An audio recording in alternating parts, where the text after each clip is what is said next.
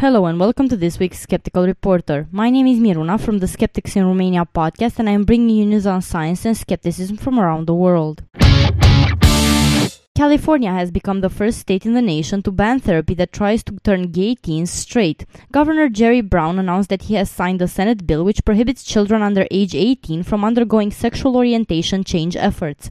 The law, which goes into effect on the 1st of January, prohibits state licensed therapists from engaging in these practices with minors. Governor Brown today reaffirmed what medical and mental health organizations have made clear. Efforts to change minors' sexual orientation are not therapy. They are the relics of prejudice and abuse that have inflicted untold harm on young lesbian, gay, bisexual, and transgender Californians, Clarissa Filgioun, board president of Equality California, said in a press release. The bill was sponsored by Senator Ted Lieu, who said bogus and unethical practices by mental health providers to try to change a young person's sexual orientation have resulted in irreparable psychological and emotional harm to patients.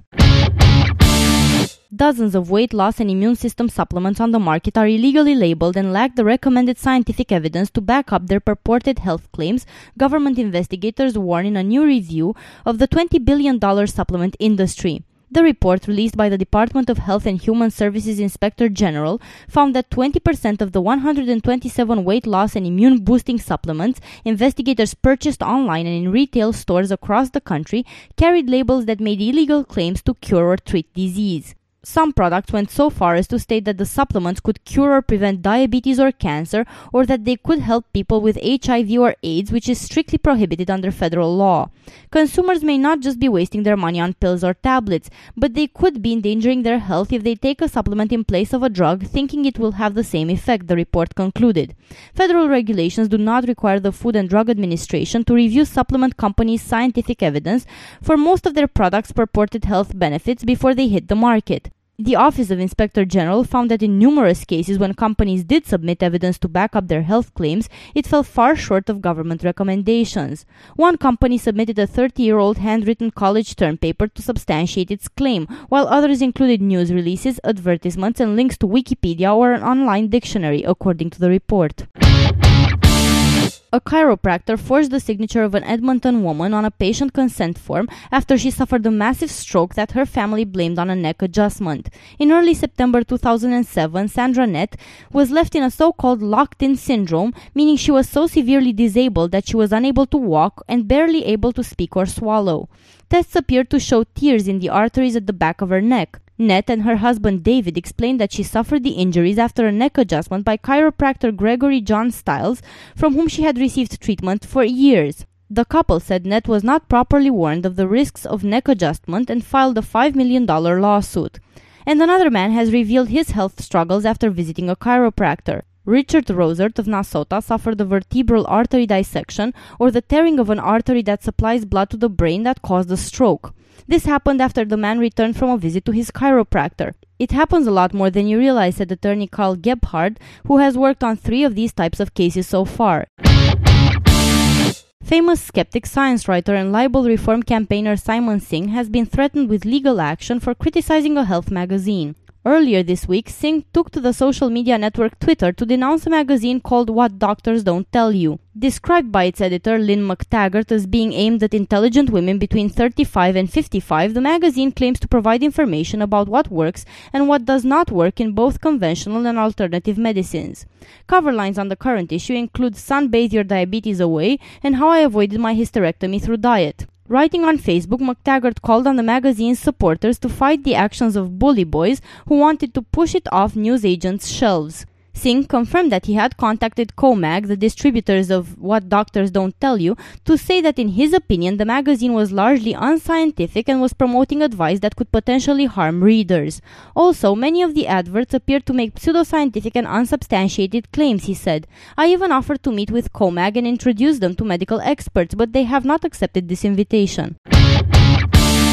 And now let's look at some news in science. NASA's Curiosity Mars rover checked in on Mars using the mobile application Foursquare. This marks the first check in on another planet. Users on Foursquare can keep up with Curiosity as the rover checks in at key locations and posts photos and tips, all while exploring the red planet.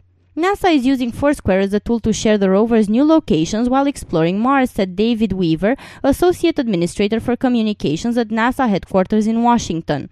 This will help to involve the public with the mission and give them a sense of the rover's travels through Gale Crater. Back here on Earth, Foursquare users will be able to earn a curiosity themed badge on the social media platform for check ins at locations that generate an interest in science, technology, engineering, and mathematics. This partnership, launched with astronaut Doug Wheelock's first ever check in from the International Space Station, has allowed users to connect with NASA and enabled them to explore the universe and rediscover Earth.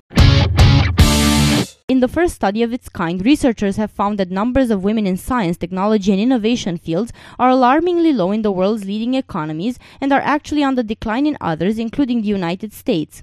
The study maps the opportunities and obstacles faced by women in science across the US, EU, Brazil, South Africa, India, Korea, and Indonesia. It was conducted by experts in international gender, science, and technology issues from Women in Global Science and Technology and the Organization for Women in Science for the Developing World. Despite efforts by many of these countries to give women greater access to science and technology education, research shows negative results, particularly in the areas of engineering, physics, and computer science. Women remain severely underrepresented in degree programs for these fields, less than 30% in most countries. In addition, the numbers of women actually working in these fields are declining across the board. Even in countries where the numbers of women studying science and technology have increased, it has not translated into more women in the workplace.